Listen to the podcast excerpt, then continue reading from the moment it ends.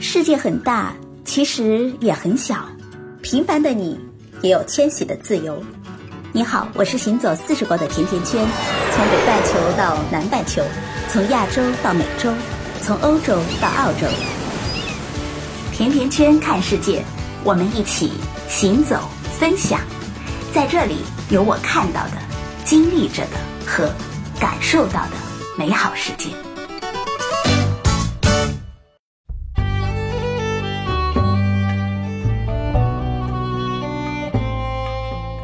甜甜圈看世界第一期播出了，有听友给我的留言里说，非常的喜欢节目中“行走是一种生活，也是一种态度”这句话。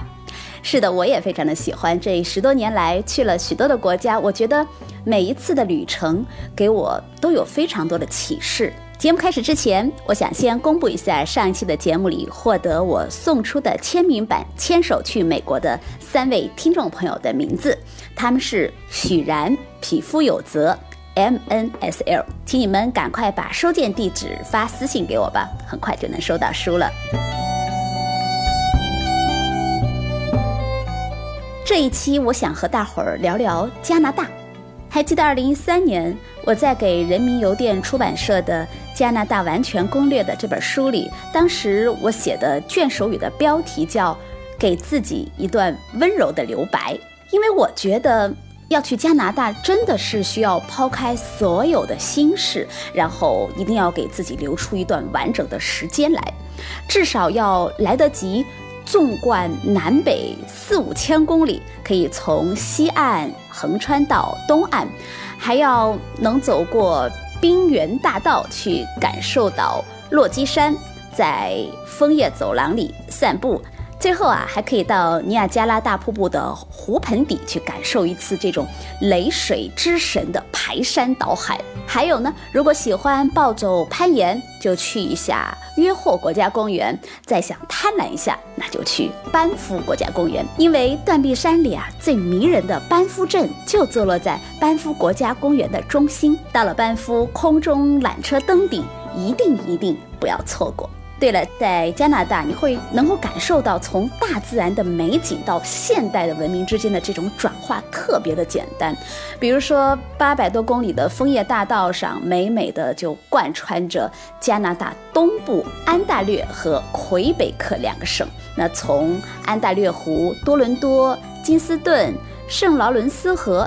渥太华到蒙特利尔，那最终就延伸到了魁北克的地区，整个儿就霸道的把这个赏枫之旅装潢的目不暇接的，非常的美。还有就是，光是加拿大的山山水水就能够在四季的这个轮转中，展现出无尽的变化，有时候浪漫，有时候感性，有时候很刺激。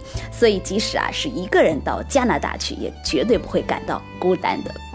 当然了，除了旅行和美国、澳洲一样，加拿大作为一个移民的大国，这些年也是特别的受到大伙的关注的。所以啊，这一期的节目里，我除了要和大家聊加拿大的美景之外，还要和大家聊聊加拿大现在热门的魁省移民的那些事儿。我同样的邀请到了一位对于加拿大了如指掌的朋友来做客甜甜圈，他就是 Joyce。嗨，Joyce，你好，最近忙吗？甜甜圈你好，咱们又见面了。听众朋友们，大家好，我是 Joyce。记得很多年前去魁北克的时候，咱们就特地的挑选了枫叶正红的十月，坐在直升机上观赏着红色的枫叶，真的是非常的壮观。而且啊，魁北克省蒙特利尔和劳伦琴这三座城市，不管是历史文化、呢当代的文明，还是自然风光、节庆活动，都非常的具有代表性。是的，是的，咱们当年一起膜拜过的魁北克城的圣母大教堂就有三百五十年的历史，是北美最古老的教堂，而且拥有北美唯一一扇圣门。甜甜圈，你还记得蒙特利尔的那个斜塔吗？当然了，从塔顶我俯瞰整个蒙特利尔，我觉得这八十多公里长的圣劳伦斯河的河谷都非常的让人难忘。嗯，每次只要说到加拿大，我都会推荐大家一定要到这里来。魁省才八百多万人，但是旅游业就特别的发达。我前段时间我就看过有数据说，旅游行业就为它提供了超过三十六万个的工作岗位，整个的产值也占到全省 GDP 的百分之十了，而年收入就到了一百四十亿的家元，这个数字非常的让我惊讶。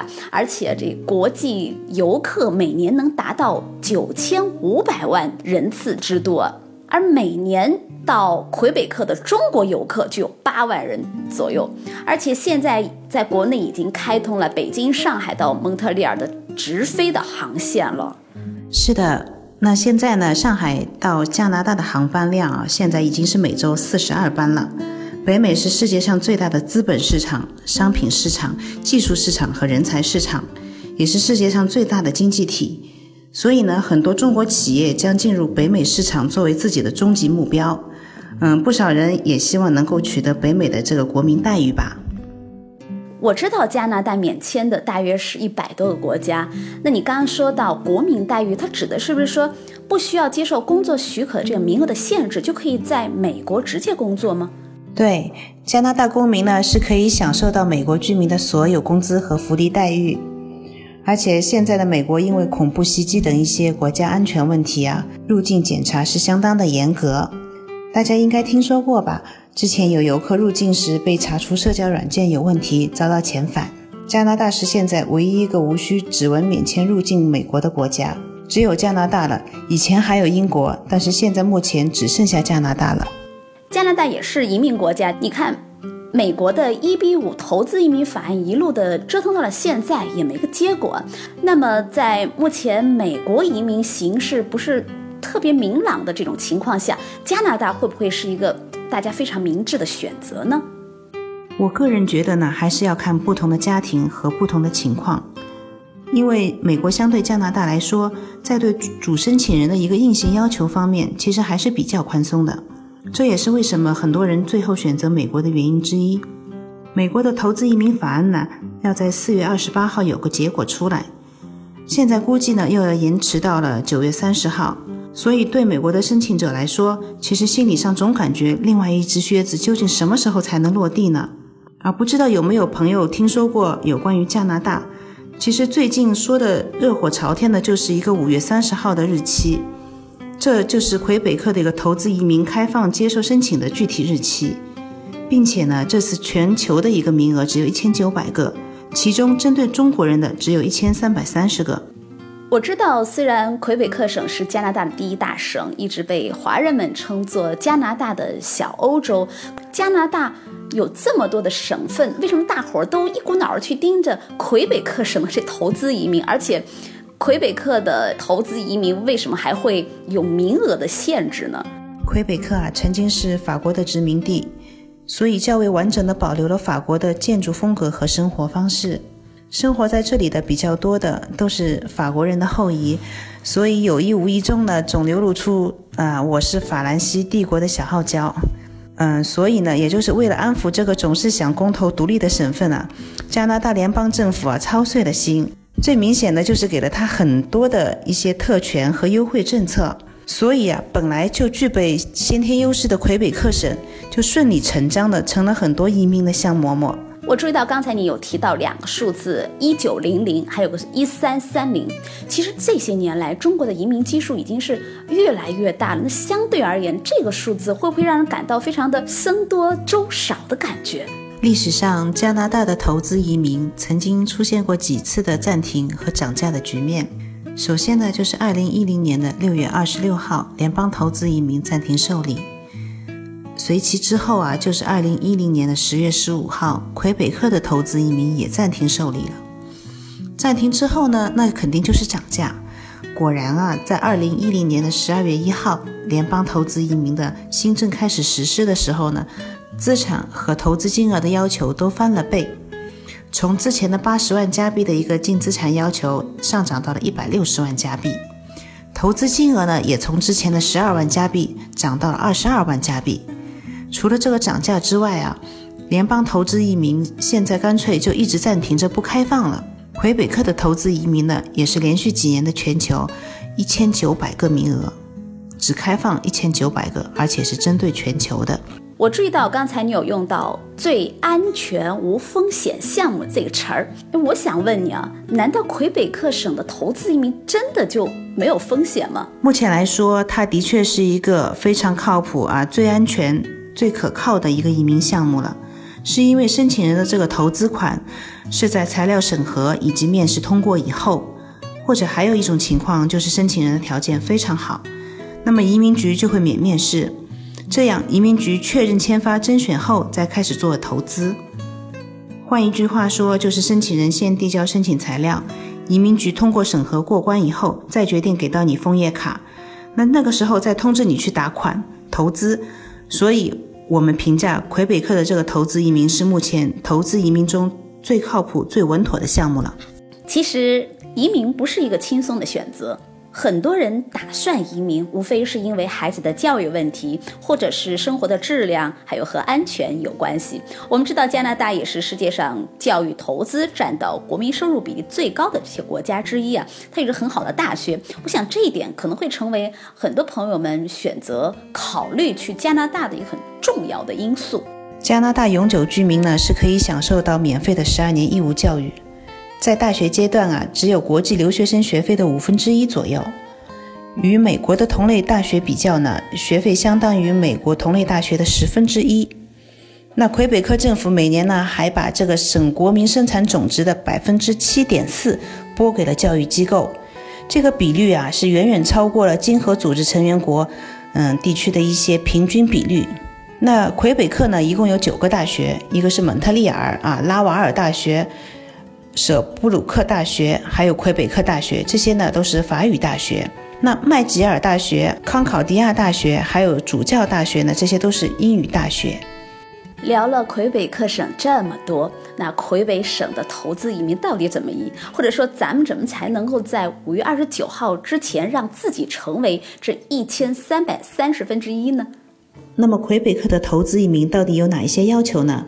首先就是一个全家净资产的要求要达到一百六十万加币，这部分的资产呢，既可以是申请人自己的财产，也可以是和配偶共同获得的，包括了一个房产、股票、基金、银行存款等等。按照国内的一个房价啊，尤其是北上广深，当然还有目前最火热的雄安新区的房价，估计这个要求都是可以满足的。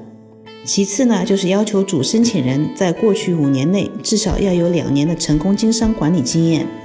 最后呢，就是有意愿投资八十万加币到合规的基金项目中保持五年的时间，或者可以选择二十二万加币一次性的买断。另外就是一个随行子女一个年龄的要求，一定要在十九周岁以内。之前啊一直说要改过来，不过。直到今天公布的一个新政策，一个名额和开放的时间呢，它也没有对随行子女的年龄有任何的改变。那么一旦获得了绿卡以后啊，也就意味着除了政治权利和移民间的居住要求，其他的都是跟本地公民的福利待遇都是一模一样的了。拿到了绿卡，并不是说要放弃国籍，Jess，我理解的没错吧？当然了，绿卡是针对全家的，是一个整体的概念。而换国籍呢，是针对具体家庭成员的，是一个个体行为。我们经常会看到一个小孩子在国外的学校念书，然后呢就顺理成章的宣誓入籍了，因为成长环境啊，呃，思维方式都是西式的了，所以入籍呢都是在情理之中。但是父母呢，往往一直就持有绿卡，这也并不矛盾。时间过得真快，又到了要跟大家说再见的时候了。今天非常的谢谢 Joyce 对加拿大的分享。在这里要特别提醒大家的是，如果您符合条件，要在规定的时间里面做申请，那么也就是要在二零一七年的五月二十九号到二零一八年的二月二十三号之间。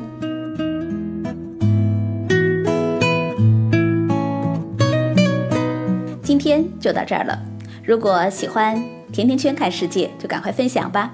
如果你对美国、加拿大、欧洲、南美洲的国家和地区的吃穿住用行有话要说，就加我日常交流的微信 f m 甜甜圈的全拼 f m t i a n t i a n q u a n，我们就可以互动了。